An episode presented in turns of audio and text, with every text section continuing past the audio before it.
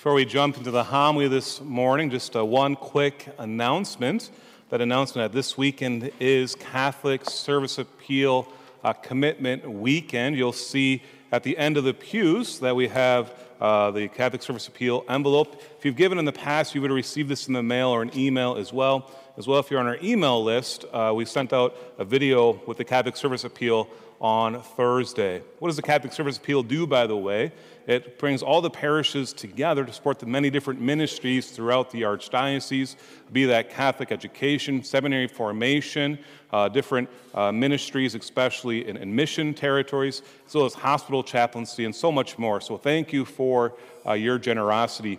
We as a parish have a goal, I think this year, of $50,000. We, we reached that goal last year. We hope to reach that goal again this year, but we need your generosity uh, for that to happen. So, once again, make sure to either take an envelope or fill out an envelope. You can drop it in the offertory basket, you can mail it back, or they're recommended to go online and use the QR code where you can watch the video. Don't do that right now. Instead, try to listen to the homily instead of doing that. But uh, once again, Catholic Service Appeal Weekend, it's a beautiful ministry. We're not showing the video this year, uh, but instead, we encourage you to watch the video online and to be generous in your uh, support we jump into the readings uh, this, this week, and I just find it very interesting, and in in a not Minnesota interesting way, by the way, uh, that in Mark's gospel, we jump right into Jesus' public ministry. And we're jumping into it, and what do we see? And this is very important to see. We see that Jesus, that God cares about us that He wants to be with us. He wants to give us what? Comfort and healing. But even more importantly, He wants to give us Himself. We see this in, in Mark's gospel today. Once again, Mark chapter 1, there is Jesus. He's in Capernaum. And he's visiting with, with Peter and, and James and, and John. And they go into to Peter's mother in law's house, uh, well, Peter mother, into Peter's house and his mother in law is, is there. And she's afflicted with, with a fever. And they tell her, they tell him about, about her. She's sick. And what does Jesus do? He approached her, grasped her hand, and helped her up. Jesus, the divine physician.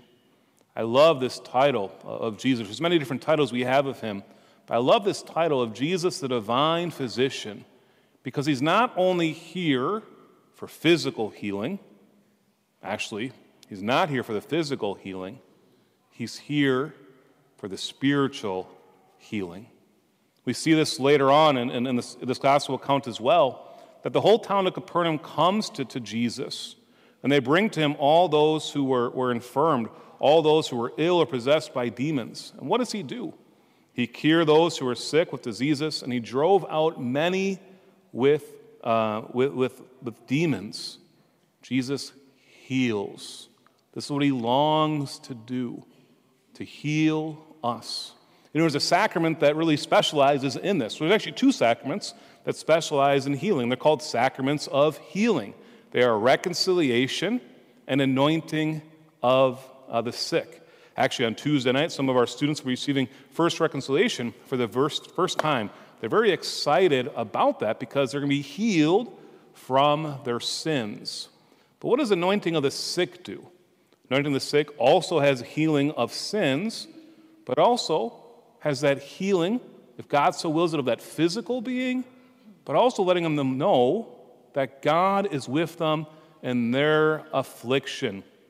We hear about this actually in the Catechism of the Catholic Church. There's two paragraphs I just want to share with you today paragraph 1503 and 1505. Paragraph 1505 says this Christ's compassion toward the sick and his many healings of every kind of infirmity are a resplendent sign that God has visited his people. I just want to stop right there.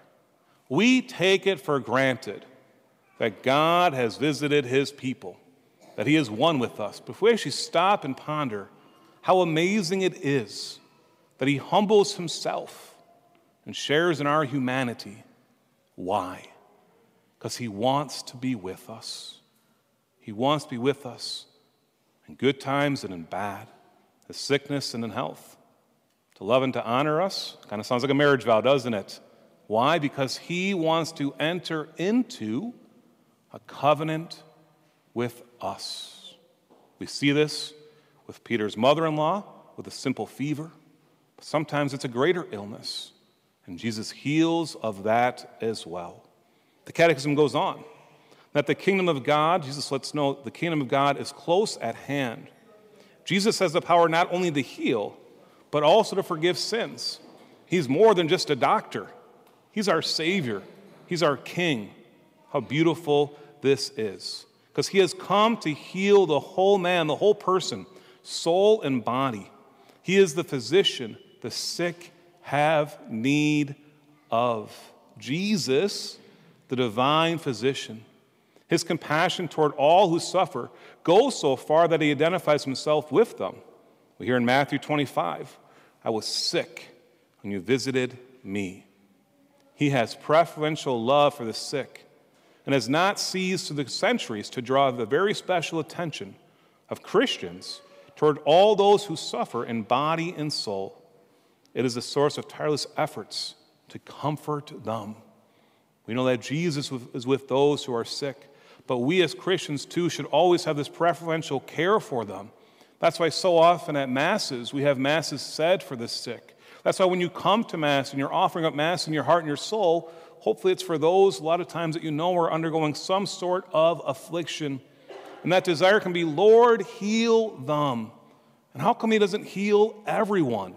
This is a question we often want to ponder and we should ponder. Why doesn't He heal everyone?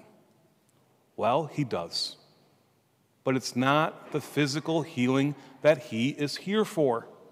It's our spiritual healing, uniting us one with Him again. Catechism, Catholic Church 1505 says this Moved by so much suffering, Christ not only allows himself to be touched by the sick, but he makes their miseries his own. He took our infirmities and bore our diseases, but he did not heal all the sick. His healings were signs of the coming of the kingdom of God.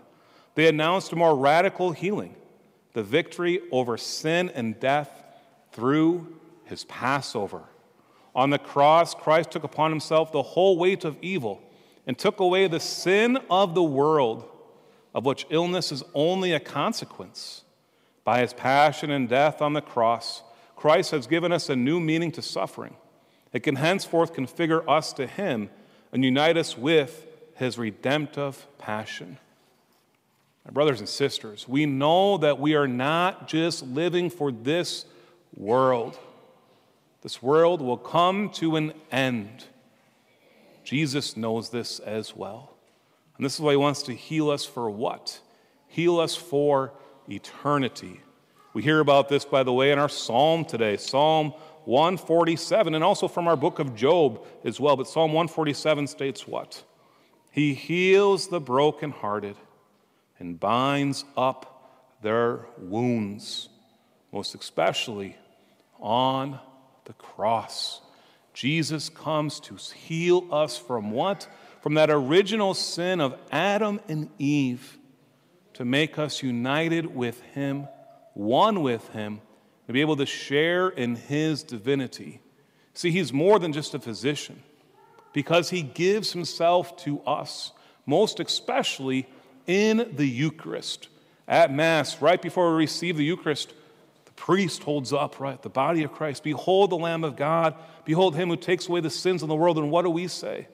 Lord, I am not worthy you should enter under my roof, but only say the word, and my soul shall be healed. Jesus comes to heal, He comes to comfort, He comes to give Himself completely to us. And we too need to be like the people of Capernaum, coming to Him because we are in need of a Savior. We're in need of this divine physician who longs to give Himself to us. And our response to that should be praise God a God who longs to be with his people and to heal them. You know, one of the great saints of the church is St. Thomas Aquinas. I read in a, a book this past week that St. Thomas Aquinas pretty much lived in the tabernacle. He gave everything over to, to the Lord. He was united with, most especially in the Eucharist. He had a great devotion, of course, to the Lord, especially the Lord in, in the Eucharist, truly present. He's written many different songs about, about adoration, but he has a beautiful prayer uh, that, that I often say before I celebrate Mass, and, and you're able to say it as well. It's the prayer of St. Thomas Aquinas for preparation for the Mass. And I just want to end my homily with, with this prayer. This prayer makes reference that we are in need of a, of a physician and that Jesus longs to be that physician for us. So here is this prayer Almighty, eternal God, behold, I come to the sacrament of your only begotten Son, our Lord Jesus Christ, as one sick to the physician of life, as one unclean to the fountain of mercy, as one blind to the light of eternal brightness, as one poor and needy to the Lord of heaven and earth.